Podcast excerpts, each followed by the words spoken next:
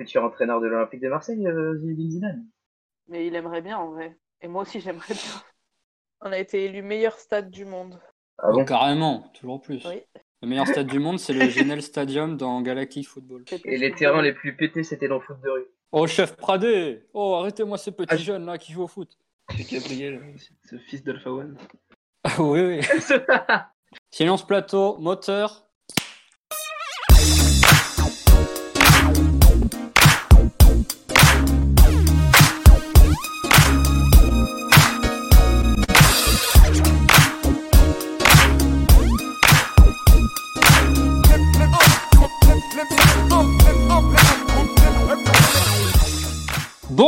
Petites déconfitures et bienvenue en direct ou en podcast dans l'émission qui se situe à plus de 100 km de votre domicile. Et oui, on a décidé de rester proche de vous, même si nous sommes enfin libres, et on espère que vous allez bien, que vous en profitez. On a voulu maintenir ce lien social si important.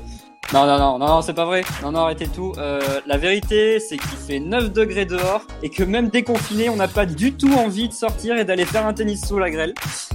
Donc ils sont là aujourd'hui à l'antenne pour vous et pour émoustiller, pour émoustiller vos oreilles. Bonjour les amis. Salut Salut. Une petite pensée pour Lilia qui nous a quittés cette semaine, mais qui reviendra peut-être un jour. Et pour Joachim qui malheureusement n'assistera pas à cette émission car il est dans les vignes. Mais bonne nouvelle, il nous a enregistré un sujet où il reviendra sur l'alimentation des Français durant le confinement. Et cette quatrième émission sera d'ailleurs une spéciale bilan du confinement avec de nombreux témoignages où nous reviendrons chacun sur un thème qui a marqué les Français ces deux derniers mois.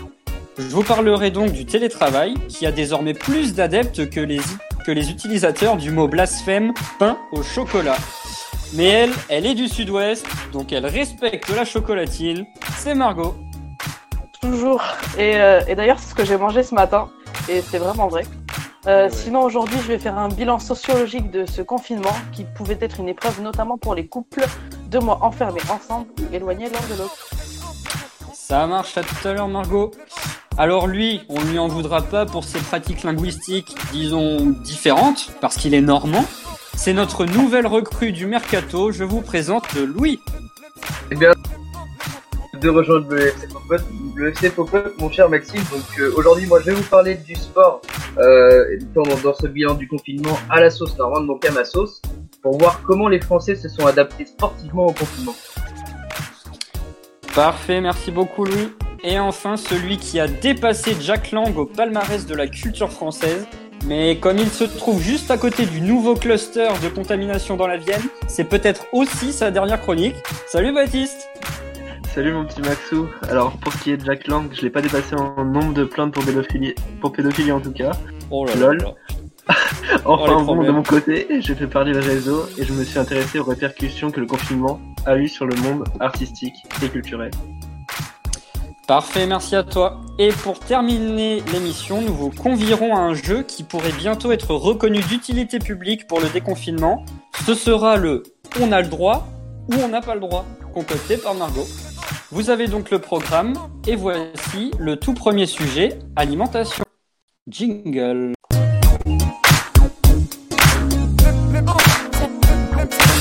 Nous, les Français, bah, on aime bien manger. Oui, pendant le confinement, euh, j'ai pris euh, plus de temps pour euh, cuisiner que d'habitude. C'est-à-dire que j'ai pris plus de temps, par exemple, pour faire des pâtisseries, quelque chose, euh, des choses que je ne, je ne faisais pas avant. Et en plus, le fait de faire ses propres repas, ben, c'est plus satisfaisant et ça donne plus envie de, de prendre son temps. Euh, pour ce qui est de prendre du temps pour euh, moi et les personnes avec qui je suis confinée, bah, davantage avec, avec mon père, par exemple, parce que ça nous permet de nous voir, enfin de nous voir, de prendre du temps pour parler quand euh, le reste de la journée on fait à peu près chacun, chacun notre vie. Du coup, le confinement, ça a un peu été comme un repas du dimanche en famille, mais en fait tous les jours. Et du coup, euh, forcément, oui, ça permet de, de, de prendre du temps avec ses proches et de se raconter plus de choses. euh, et je dirais pas d'apprendre à se connaître, mais c'est vrai que le reste de l'année, on n'a peut-être pas le temps de se dire des, des choses, quoi.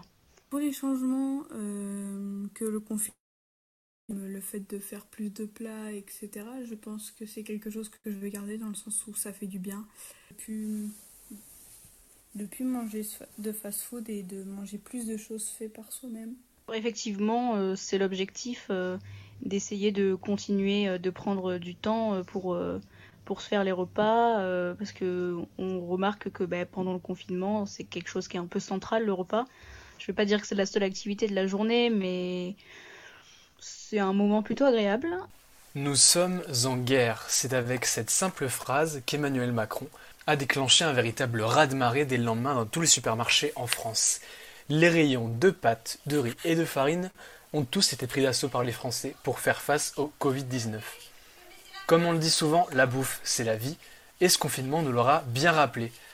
Alors avant de devoir rester chez soi et faire trois supermarchés pour trouver ce pauvre paquet de spaghettis seul dans son rayon, la cuisine et l'art de la table à la française étaient dans une bien mauvaise passe, puisque depuis une vingtaine d'années déjà, la tendance grandissante était à la généralisation des repas solitaires et déconstruits. C'est-à-dire que chacun mangeait ce qu'il voulait quand il le voulait, un Français sur deux déclarait même manger seul devant son ordinateur. Les plats préparés se consommaient de plus en plus et les services de livraison de repas à domicile battaient leur plein. Même si nous, irréductibles Français, nous restions tant attachés à nos trois repas traditionnels à heure fixe. Et toutes ces décennies d'évolution de nos habitudes culinaires ont été bouleversées en seulement quelques jours. C'est ce qu'a souhaité démontrer cette étude de l'IFOP réalisée pour Just Eat, leader mondial de la restauration livrée. Et déjà, un premier constat, ces écrans qui nous isolaient hier au moment des repas ont permis de rassembler pendant ce confinement, avec un boom des apéros en visio sur des applications comme Zoom. Le repas est redevenu un moment de partage, un Français sur cinq profite de cette période pour manger bien plus souvent avec ses proches. Et toutes les habitudes qui se perdaient reviennent en force. Pour 79% des Français, déguster le trio légendaire petit déjeuner, déjeuner et dîner à des horaires réguliers est redevenu une vraie habitude, une bonne façon pour ces confinés de rythmer leur journée monotone et de trouver refuge dans la nourriture, car un tiers d'entre eux se disent apaisés grâce à ces bonnes ondes. Un petit moment de plantement, les Français se font plaisir, qui a pris donc de plus en plus d'importance, puisque 42% consacrent plus de temps à la préparation de leur repas. Et ce temps, offert en plus pour gâter ses papilles, a aussi permis d'ouvrir les yeux sur notre consommation. Un tiers des Français se sont motivés pour préparer bien plus qu'avant des repas faits maison. Leur péché mignon, les gâteaux et les pâtisseries qui arrivent en tête dans ce qui est le plus cuisiné soi-même et nos déplacements limités et le stress devant ces longues files d'attente dans les grandes surfaces a aussi amené les confinés vers une consommation plus responsable. Un cinquième des Français déclarent manger français pour soutenir les agriculteurs et les petits commerces de proximité. Les produits locaux ont plus que jamais le vent en poupe. Par exemple, le réseau d'achat direct aux producteurs La Ruche qui dit oui a vu son nombre de commandes tripler partout en France. Vous avez aussi pu voir sur les réseaux sociaux ces vidéos montrant tous ces adeptes de fast-food se précipitant pour dévorer à nouveau burgers et frites. Et étonnamment, les plats qui manquent le plus aux Français, ce sont les spécialités traditionnelles pour 44% d'entre nous. Beaucoup rêvent en fait la nuit d'un simple bœuf bourguignon servi à une belle table de brasserie. Malheureusement, nos beaux restaurants ne sont pas prêts de rouvrir tout de suite. Et nous, pendant ce temps-là, nous sommes bien déconfinés. Et est-ce que ces retrouvailles avec une relative liberté vont nous faire oublier tous ces changements culinaires? Apparemment non, les Français comptent maintenir un certain nombre de bonnes habitudes prises pendant ce confinement. Un cinquième d'entre eux tiennent à continuer la préparation régulière de repas maison et 29% veulent accorder plus d'importance à l'impact de leur alimentation sur l'environnement. Une bonne nouvelle pour la planète donc, et surtout la réputation de notre gastronomie qui va, on l'espère, s'enrichir grâce à ces habitudes post-confinement. Mais certaines choses ne changent pas si facilement, Malgré ce confinement, la cuisine est restée une activité assumée plus par les femmes. 60% ont estimé que s'occuper des repas leur incombait, et seulement 21% des hommes ont déclaré plus participer à l'élaboration des plats qu'avant. Donc, messieurs, au cas où arriverait cette deuxième vague tant redoutée que le gouvernement mettrait en place son plan de reconfinement, et puis même si tout ça n'arrive pas, quoi de mieux que de partager plus équitablement toutes ces tâches liées à la cuisine et ajouter une bonne manière de faire en plus de cette consommation responsable et saine voulue par beaucoup de Français aujourd'hui. Pour finir ce petit résumé de l'impact du confinement sur notre relation avec la nourriture, deux choses à dire en bon français qui se respectent. Vive la bouffe et vive la France. Et que dire de mieux après ça? Merci Joachim pour nous avoir bien rassasiés et donné envie d'aller cuisiner, si on n'avait pas déjà envie. Et maintenant, on va partir à la rencontre de ceux qui ont télétravaillé pendant ce confinement, car ils sont très nombreux. Et vous allez voir qu'ils ont connu quelques surprises. 11 mai, date officielle du déconfinement, et c'est déjà l'occasion de dresser un premier bilan du télétravail en France, même si beaucoup vont encore le privilégier jusqu'à l'été. Selon la ministre du Travail, 5 millions de salariés ont pratiqué le travail à distance jusqu'ici, et pour une majorité, l'exercice a été totalement nouveau. Mais un sondage CSA pour Malakoff Humanis montre que 73% des Français aimeraient continuer à le pratiquer dans la durée. Comme pour les 870 000 enseignants du premier et du second degré dont elle fait partie, Mathilde a dû s'adapter. Ils sont partis avec euh, des fiches de travail en français et en maths euh, pour le matin et d'autres fiches de travail en lecture euh, l'après-midi. Sauf pour les six familles de mon école qui étaient sans connexion, sans imprimante. Je faisais des enveloppes de travail, scotchées au portail et puis je donnais des heures à laquelle les parents pouvaient venir les récupérer. Voilà, j'ai fait un drive pédagogique. À Cavignac, en Gironde, Mathilde est la maîtresse de 25 élèves de CE1 et de CE2 qui, depuis chez eux, se sont montrés plus ou moins assidus. Je leur ai proposé de me renvoyer des scans ou des photos de leur travail et de leur faire des retours individualisés. Donc euh, là, je me suis mis une barre euh, un peu haute parce que ça m'a demandé un travail euh, dingue. Par rapport aux corrections qu'on fait sur les cahiers d'habitude, c'est dur parce que je sais qu'il y a certaines familles pour lesquelles ça s'est bien passé et d'autres, je pense qu'on a pas, on a, on a régressé, c'est certain quoi.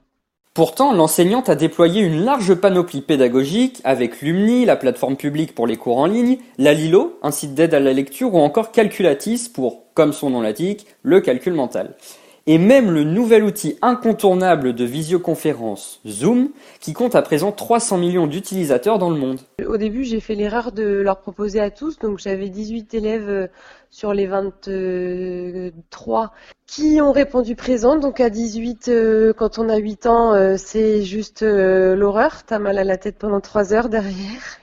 Impossible alors d'assurer la continuité pédagogique imaginée par le ministère. Mais pour les 2,7 millions d'étudiants de l'enseignement supérieur, assurer cette continuité a été obligatoire et a reposé sur le travail de groupe à distance. Étudiante en infocom à Bordeaux mais confinée dans l'île d'Oléron, Lise s'était fixé un planning assidu avec ses camarades. On s'appelait euh, par exemple tous les mercredis à 14h30 ou 15h et comme ça, ça nous permettait de faire le point, d'avancer sur les trucs où on avait besoin d'être à plusieurs pour réfléchir. Et après, on se répartissait du travail et on se rappelait la semaine suivante au même horaire. Comme ça, on avait un peu un rythme. Et en 3G dans le jardin pour bosser, c'est pas top top. Pour beaucoup d'étudiants, la connexion Internet a souvent fait défaut, accélérant la tendance à la procrastination. Mais si la motivation n'a pas toujours été au rendez-vous, Lise observe avec surprise l'efficacité du télétravail. Je pense que le fait d'être éloigné et de pas avoir, euh, de pas pouvoir se voir tous les jours, euh, se croiser dans les amphis, ça nous a un peu obligés à nous organiser euh, plus, à être un peu plus carré, et ce qui fait que on était moins à la bourre pour clôturer les dossiers, je pense. Jusqu'alors, la pratique du télétravail figurait dans le contrat de 7% des salariés français. Le chiffre pourrait à présent grimper si les gains de productivité s'avèrent significatifs. Pour Victor, assistant traducteur pour le Conseil de l'Union européenne à Bruxelles, la pratique était déjà courante. J'ai les mêmes outils informatiques qu'au bureau. À vrai dire, ce télétravail me convient très très très bien. Je, je, pourrais, je pourrais continuer comme ça très longtemps, ça ne me, ça ne me dérangerait pas vraiment. Habitué à travailler deux jours par semaine depuis son appartement, le confinement, appliqué moins strictement en Belgique, a ainsi renforcé sa faveur pour le télétravail. Alors les avantages, euh, il y en a plein. D'être chez soi, ça te fait aussi gagner du temps pour euh, faire une lessive ou faire des courses juste après, juste après la fin de, ton, travail. Tu gagnes du temps grâce à ce temps gagné de faire des choses plus, plus plaisantes ou plus intéressantes. Euh, c'est aussi synonyme de temps pour soi et pour renouer avec son lieu de vie. Mais est-ce toujours aussi simple d'être productif dans ces cas-là? Ça permet de, faire un break euh, et de, de, reconstituer une énergie euh, qui te permet bah, d'aller au bureau de façon moins contrainte et moins, euh, moins fatiguée. Et je pense qu'il y, a beaucoup, beaucoup d'employeurs qui, qui craignent une perte d'efficacité, mais je pense que c'est peut-être même l'inverse. Victor en est donc persuadé, il continuera à télétravailler après le confinement. Pour Lise et Mathilde, les avis sont tout aussi tranchés.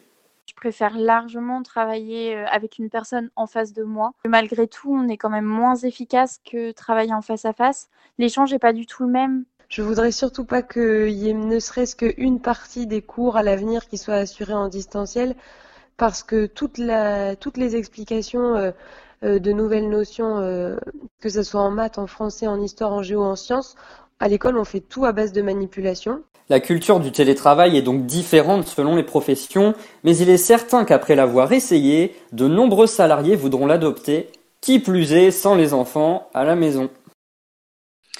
Bon, alors après tout ça, et puisqu'on aime quand même les enfants, on va faire une petite pause en musique dans notre émission spéciale. Et ce, pour honorer la mémoire de Little Richard, qui était l'architecte du rock'n'roll et qui est décédé samedi à 87 ans.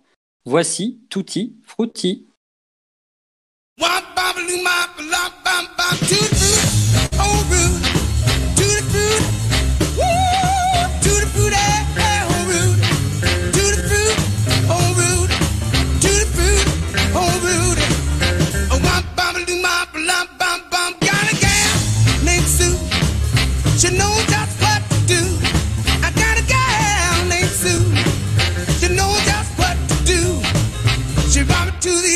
She me to the west, but she's the gal that I love best. To the fruit, oh rude, to the fruit, woo, to the fruit, eh, oh rude, to the fruit, oh rude, to the fruit, oh rude. Oh, womp bum doo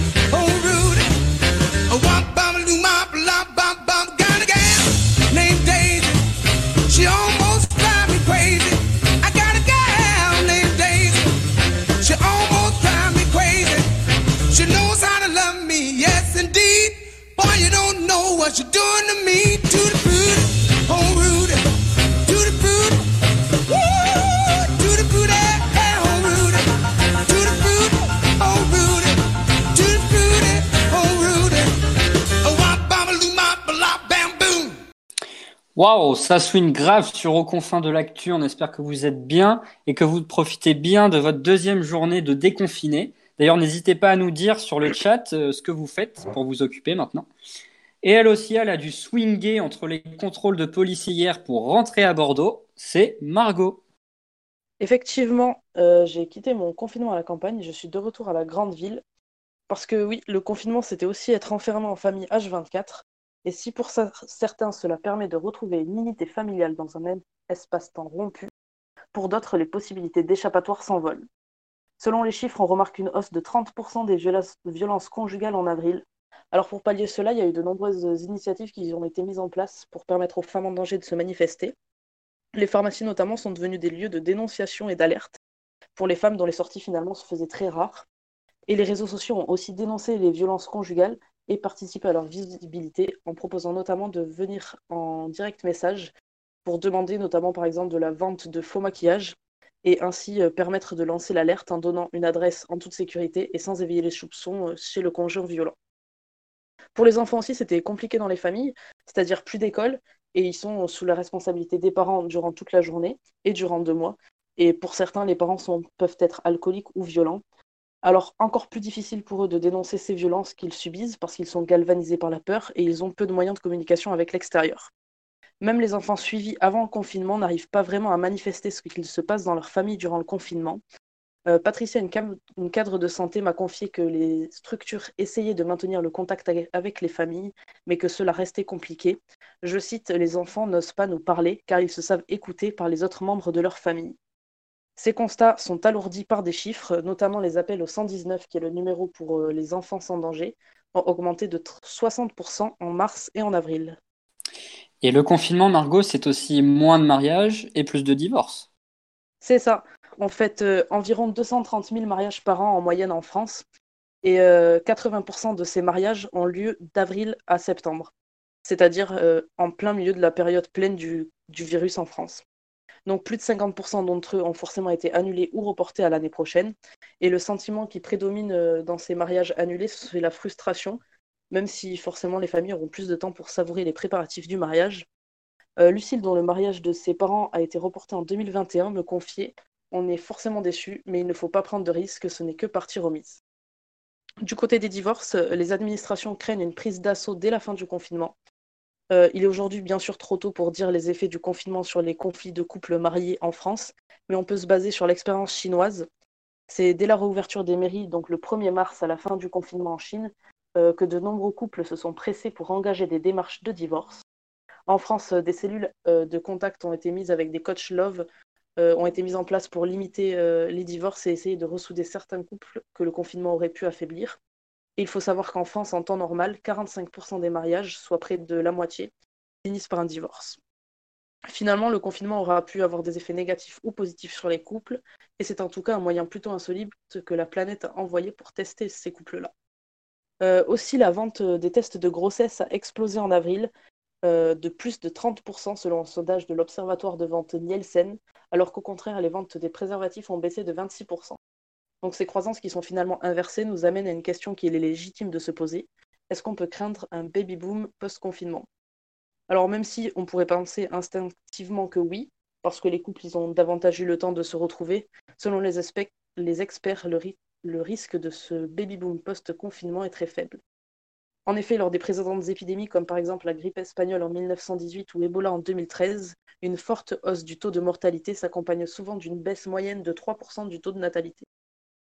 En tout cas, si baby boom il y a, nous allons devoir faire face à une vague de capricornes naissantes.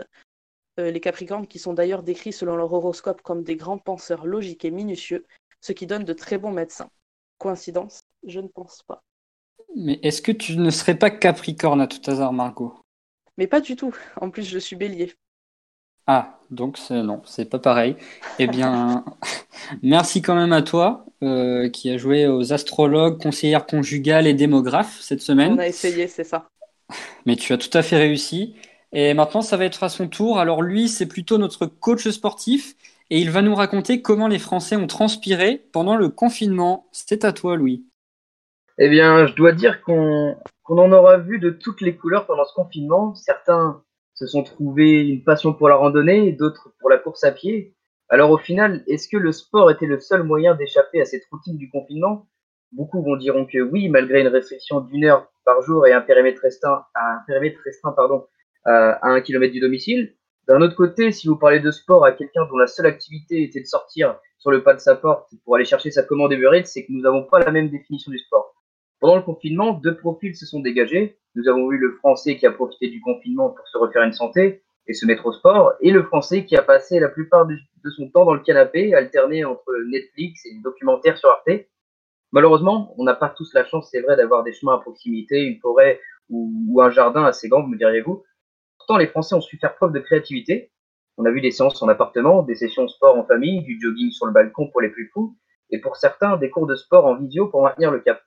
En deux mois de confinement, les habitudes alimentaires ont été bouleversées. On a recensé une hausse de la sédentarité et donc une baisse de l'activi- de l'activité physique et des grignotages se faisant de plus en plus fréquents. Selon un sondage IFOP, qui est l'Institut français d'opinion publique, le confinement a entraîné une prise de poids chez 57% des Français. En moyenne, les Français ont pris 2,5 kg, 2,7 kg pour les hommes, pour les hommes pardon, contre 2,3 chez les femmes. Mais ce n'est pas le cas de Vincent, étudiant en STAPS à Rouen, avec qui j'ai pu échanger sur sa routine sport du confinement. Premier constat, en 55 jours de confinement pour, Vin- pour Vincent, moins 6 kilos sur la balance. Il a perdu de la masse grasse en optimisant son heure de pratique journalière, en jonglant sur une phase d'aérobie avec de l'endurance, qu'il a d'ailleurs amélioré, et une seconde phase, une seconde phase dédiée à un renforcement pur et dur avec des exercices isométriques. Donc là, on ressent vraiment bien le vocabulaire de l'étudiant en STAPS, mais tout ça, tout ça pour dire qu'il a réussi à, à se prendre en main et le sport pour lui était un, une véritable porte de sortie pour échapper au quotidien et parfois échapper à, à l'ambiance de la maison quelque peu oppressante. Dans la continuité, nous avons Christelle qui a 45 ans et conductrice de taxi dans l'heure et le Calvados.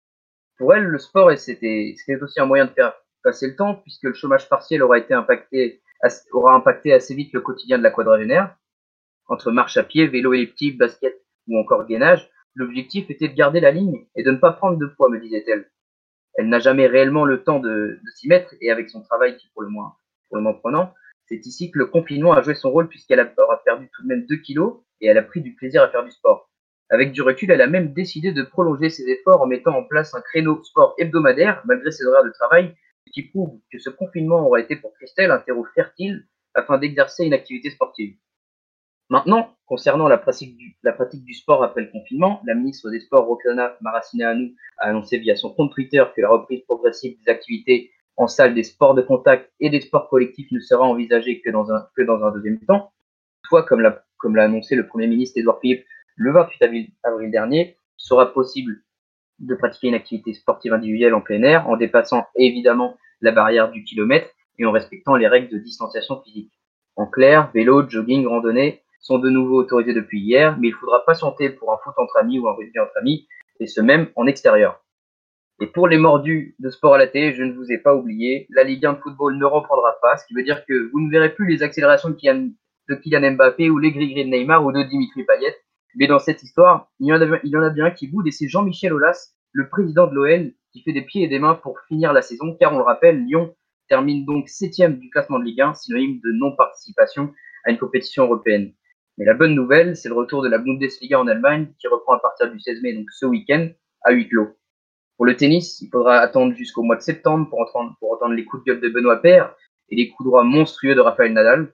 Côté cyclisme, et non sans un chauvinisme de ma part, il faudra patienter jusqu'au 29 août pour espérer voir un Thibaut Pinot au feu sur les routes du Tour de France qui, on l'espère, glanera la tunique jaune au terme des 21 étapes. D'ici là, portez-vous bien et surtout, continuez à garder la forme. Merci Louis. Et oui, on espère que ce Tour de France va avoir lieu, d'autant qu'il y avait trois étapes cette année en Charente-Maritime. Exactement. La Charente, euh, bon, malheureusement, euh, toujours pas de, de, de, Normandie pour, le, pour la route du Tour, mais euh, je, vais, je vais contacter Christian Prudhomme parce que ça commence à faire quelques années que le Tour euh, a pas posé ses valises en Normandie. Exactement, voilà. L'appel est lancé. Christian, si tu nous entends, Christian, si fais, entends. passer, fais passer le Tour au pays des vaches. Merci à toi, Louis. Merci beaucoup, rien. beaucoup. Et euh, on va tout de suite partir avec un deuxième son dans notre émission et ce très cher Ed Sheeran.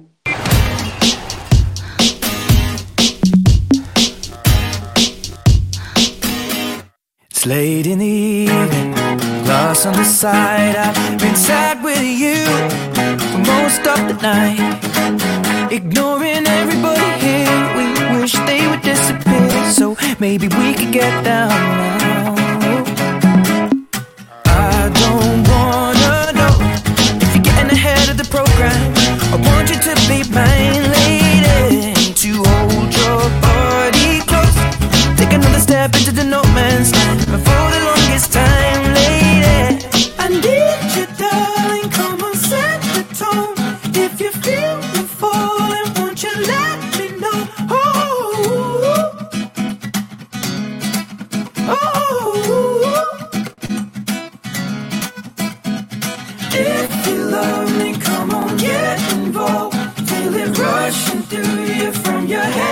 head to toe. Oh, oh,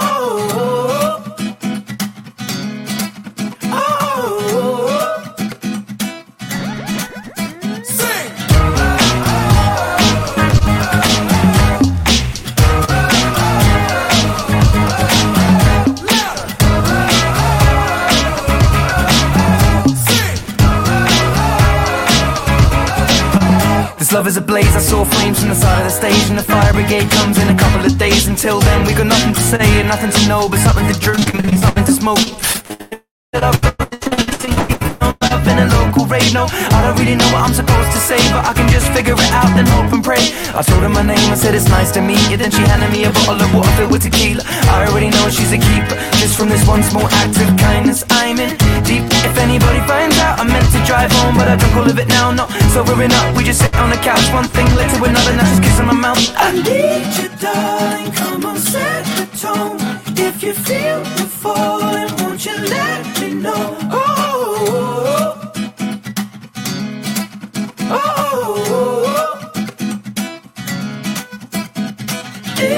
Love me, come on, get involved. Feel it rushing through you from your head to toe. Oh,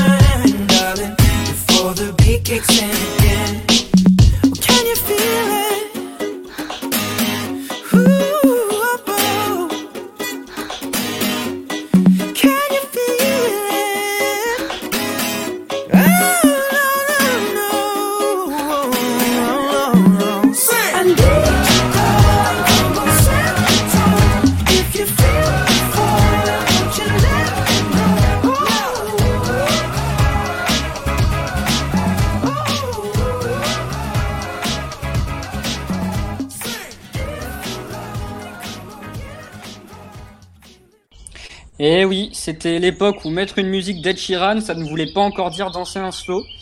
Euh, D'ailleurs, Baptiste, tu vas nous parler de toute autre chose. Que ce soit des ateliers poterie, peinture, dessin improvisé ou bien les cours offerts par certaines grandes écoles, tout ceci aura permis à chacun d'exprimer sa créativité dans ce monde si fermé. Malgré tout, les effets relaxants et la beauté des arts plastiques contrastent en tout point avec le contexte économique du milieu culturel. Très touché par l'épidémie du Covid-19 qui sévit toujours, ce secteur qui compte près de 6% du PIB français, soit 105 milliards d'euros, est à l'agonie.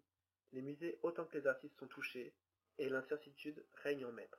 Morgane, stagiaire graphiste au CAPC Musée d'Art Contemporain de Bordeaux, témoigne des problématiques inédites que pose l'arrivée du virus. Elle met d'ailleurs en avant la réactivité du musée à l'annonce du confinement.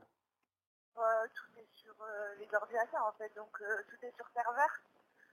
Donc euh, pour le télétravail, ça n'a pas été très très compliqué de mettre ça en place. Et, euh, et voilà, ça a été assez rapide. Et ensuite, euh, il y avait des, euh, des réunions. Et, malgré tout, les craintes d'une résurgence du virus apparaissent. Alors il y a beaucoup de craintes. Il y a beaucoup de craintes. Moi, je n'en fais pas forcément partie parce que j'ai pas vraiment envie de, de partir sur, euh, sur ce sentiment-là et cette émotion-là parce que c'est pas, pas très bon. Sinon, il y a beaucoup de craintes et du coup, il y en a, il y en a qui sont pas revenus, euh, mais c'est plus euh, par rapport aux enfants. Pour contrer ces craintes, le musée a donc décidé de mettre en place un dispositif spécial. Des masques et alors en principe, ce sera tous les lundis, on aura, on aura des masques. Ouais. Le personnel ayant repris dans de bonnes conditions hier, il s'agit maintenant de savoir la date de réouverture du musée au public. Alors temps prévu pour le 4 juillet. Bien sûr, c'est une date non officielle pour l'instant, car beaucoup de paramètres, dont le principal, l'avancée du virus, restent inconnus. De nouveaux dispositifs sur les réseaux sociaux ont été mis en place. Des stories pédagogiques sur Instagram ont été élaborées durant le confinement, ce qui a permis de garder un contact avec le public. La question que l'on peut se poser est de savoir si la virtualité est substituable à une visite habituelle. Heureusement, en fait, qu'on a, qu'on a ce genre de d'outils aujourd'hui. Mais bon, après, il faut voir euh, si à long terme, euh, c'est ce que vraiment veulent, euh, veulent les gens, quoi, de plus se déplacer dans les lieux, des musées et tout ça. Moi, je pense, enfin, je pense pas. Au final, une situation aussi inconfortable pour les musées que pour les artistes, selon Morgane. D'ailleurs, euh, il y en a pas mal, enfin, avec dialoguer et, euh, et un peu pendant le confinement. Aussi, un peu. Euh, les plus de la même façon. Le ministère de la Culture a annoncé les premières mesures à la suite de longues négociations. Des fonds d'urgence ou de soutien sont mis en place par secteur, 10 millions d'euros pour la filière musicale, 5 millions d'euros pour le spectacle vivant hors musical, 5 millions pour la filière du livre, 2 millions pour les arts plastiques. Pour le cinéma et l'audiovisuel, le CNC a déjà pris un ensemble de mesures. Des mesures spécifiques seront étudiées dans un second temps, en concertation avec les parties intéressées. Le ministre appelle à la solidarité en appelant les structures à honorer, dans la mesure du possible, les contrats des artistes et compagnies qui ne pourront pas se produire. La culture compte à elle seule 691 000 emplois, soit 3% des emplois sur le territoire français.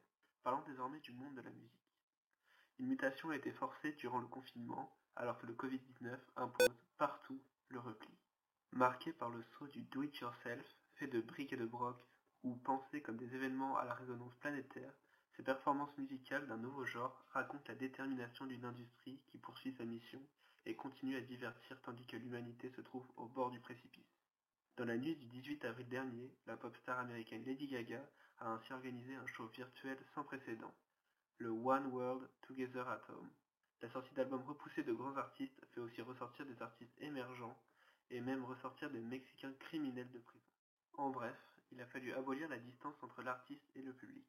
Durant le confinement, jour après jour, diffusion après diffusion, il se construit un lien particulier entre artistes et admirateurs, comme si le fait de se retrouver dans la même situation, autour des mêmes craintes et des mêmes incertitudes, réduisait soudain la distance symbolique entre les uns et les autres. Pour en revenir aux pertes économiques dans ce milieu, qui compte 54 milliards de recettes au niveau mondial, le chiffre estimé de pertes est environ de 9 milliards. Et alors qu'une forte hausse des revenus était prévue pour 2020, 10%, l'industrie risquerait de perdre plus que lors de la fameuse crise du disque. Au final, le milieu culturel ne sortira pas indemne de cette crise, c'est certain, mais des motifs d'espoir sont tout de même observables, et comme disait le poète Lichtenberg, l'art est le développement d'une maladie de l'esprit. Merci Baptiste pour cette euh, super chronique. Et donc, les musées de Bordeaux réouvriront bientôt, c'est ça? Euh, pour l'instant, il y a une date qui est arrêtée du 4 juillet, selon mes sources. Mais euh, ça dépend de plein de paramètres. Et il y a un autre paramètre que j'ai pas nommé, enfin que j'ai pas cité, c'est les élections municipales. Parce que Ouais. les musées dépendent de, de la mairie. Et euh, bah, vu qu'il n'y a pas d'élection encore et pas de nouveau maire, on sait pas encore et tout reste incertain. D'accord. Ouais, si jamais les musées rouvrent à temps, euh, dans lequel tu nous conseillerais d'aller à Bordeaux?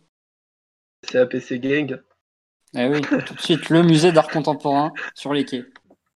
voilà. Ça Cette- marche. euh, Cette rue Ferrer. Parfait. Et en plus, il a l'adresse. Eh ben, merci beaucoup à toi, Baptiste. Et euh, mets bien ton masque hein, dans la Vienne, il y a le cluster. Bonjour. Et euh, d'ailleurs, pour t'aider à savoir ce que tu auras le droit de faire ou non, euh, c'est Margot qui va maintenant nous aider à y voir un peu plus clair. Euh, et c'est tout de suite le quiz de fin d'émission. Jingle. Et oui.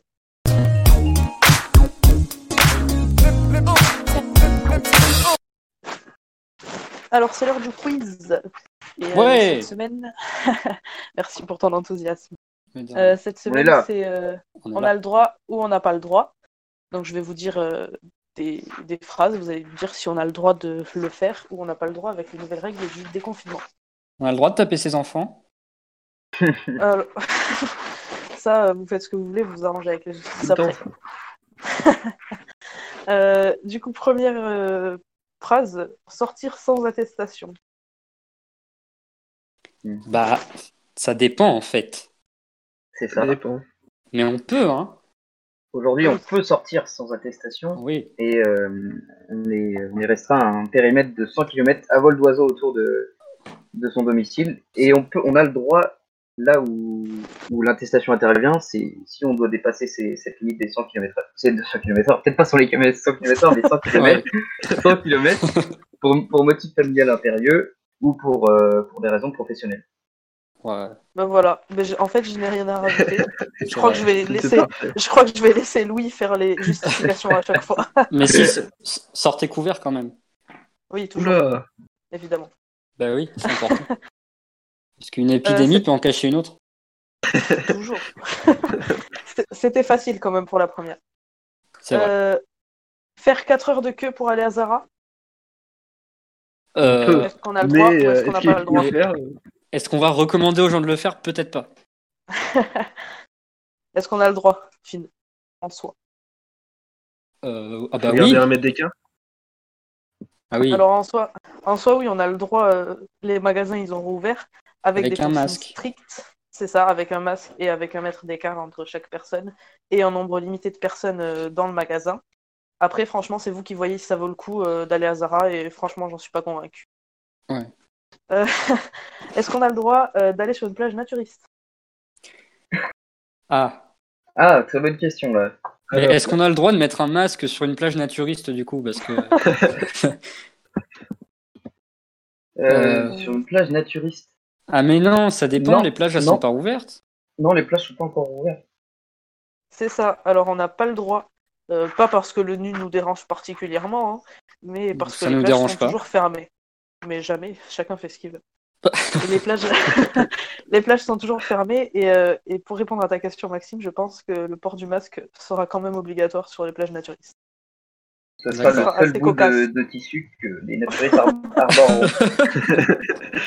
Tout ce Ce tissu. sera cocasse comme petite situation. Euh, ensuite, est-ce qu'on a le droit ou est-ce qu'on n'a pas le droit de porter un masque à l'effigie de Big Flo et Oli? Jamais. Euh, bah, si c'est pour leur si c'est pour leur cracher dedans, oui du coup. Pardon, Très très méchant. excusez-moi. C'est très très méchant. Tu vas te faire ban, Maxime. Non mais on aime Big Flo et Oli, on le rappelle quand même. Évidemment, toujours. Les meilleurs rappeurs français. Francophone même. Euh, du coup, oui, on a le droit, évidemment. Euh, chacun ses goûts. euh, De toute façon, les êtres inférieurs ne comprendront pas. Ah Oui, Euh. c'est ce qu'on dit. C'est ce qu'on dit. Est-ce qu'on a le droit d'inviter tous tes potes pour fêter le déconfinement? Bah. euh, ah, du coup, 9 personnes, à inviter 9 personnes si je ne me pas. Max de 10. C'est ça. Mais de toute façon, En fait- qui, qui a plus de 10 potes? Enfin, Ça n'existe pas en fait. Ça dépend, voilà, ça dépend de combien vous avez de potes. euh, sachant que les rassemblements de 10 personnes sont toujours à proscrire pour l'instant. En Ça veut euh, dire que. Margot, est-ce que ça veut dire qu'avec tous nos auditeurs du jour, on pourrait faire une soirée? Alors, ils sont combien nos auditeurs du jour? 1, 2, 3, 4, 5. Fred, il compte Six. pas. hein. Ah non, Fred. euh, On a... Nous avons 6 auditeurs et nous sommes 5. Du coup, euh, on peut pas. Désolé de Oh vous décevoir. Mince. Parce que ça fait 11 et euh, on ne déroge pas à la règle. Bon. Tant pis. Euh, dernière euh, phrase, est-ce qu'on a le droit ou est-ce qu'on n'a pas le droit euh, d'écouter le spot podcast spécial confinement même si on est déconfiné? Oui Ça, ça, Bien sûr. il n'y a pas de restriction. Évidemment, on a le droit. Et, euh, et d'ailleurs, vous pouvez le partager et l'écouter sans modération, qu'importe la situation épidémique de la planète. Oh, ça c'est beau. Est-ce que tu beau. nous mettrais pas le lien euh, dans le chat, Margot? Je vais le mettre juste après là. Ce sera Super. magnifique. Magnifique. Et voilà, c'est tout pour moi. J'espère que je vous ai euh, un petit peu éclairé sur ce qu'on a le droit ou pas de faire durant ce, con- Ben oui. Très bien. pour, euh, déconfinement. ce Merci. Margot. Merci beaucoup Margot. Et pour euh, merci. toutes vos autres questions, euh, vous, pouvez adre- vous pouvez les adresser par courrier euh, au CAPC. Donc euh, Baptiste, tu nous rappelles l'adresse? 7 rue Ferrer. À Bordeaux donc. Donc euh, n'hésitez pas à les contacter, ils seront ravis de, de vous répondre. Et donc merci Margot pour ce super quiz. Euh, je, vais, je vais remercier les chroniqueurs qui étaient là aujourd'hui. Et je tiens à dire que c'est quand même un grand moment dans cette émission parce qu'il n'y a pas eu de problème technique de toute l'émission. C'est incroyable. Bravo C'est Incroyable. magnifique. Un mois que votre équipe préférée euh, se prend la tête avec, euh, avec des fils, des câbles, des prises horribles. Avec Et ça Fred. y est. Là, Avec Fred. aura. hein. Et oui. Et, et depuis que Louis est là, ça fonctionne correctement. Alors on espère que vous avez apprécié l'émission. Merci à vous trois, à Margot, euh, Baptiste et Louis, d'avoir. Merci, Merci Maxime à- euh, pour l'invitation. Mais je t'en prie. Euh, merci à Joachim qui, est, qui doit tailler les bois dans ses vignes et qui pourra, comme vous, dès demain, nous réécouter en podcast. On vous met le lien de la playlist SoundCloud juste à la fin de l'émission. On vous remercie encore et on vous souhaite peut-être à la semaine prochaine pour, euh, pour une nouvelle ou dernière émission. On ne sait pas encore comment on s'organise, mais en tout cas, on vous tient au courant. On vous remercie, surtout prenez soin de vous. Profitez bien de ce début de déconfinement. Restez quand même euh, attentifs et prenez soin de vous. Et à très bientôt. À bientôt, merci beaucoup. À bientôt. Salut. Salut à tous.